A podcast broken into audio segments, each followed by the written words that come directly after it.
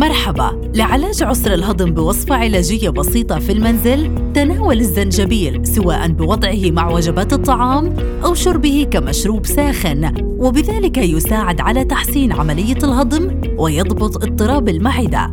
تناول البابونج لتهدئة المعدة وتخفيف آلامها بشرب كوب من أعشاب البابونج ثلاث مرات يومياً كما أنه يدفع إلى النوم والهدوء. وأخيرا خل التفاح هو مصدر ممتاز للكالسيوم والمغنيسيوم يساعد في تحسين عملية الهضم وبإمكانك شرب معلقة من خل التفاح على كوب من الماء أو العسل ولكن يجب الحرص على عدم شربه بمفرده.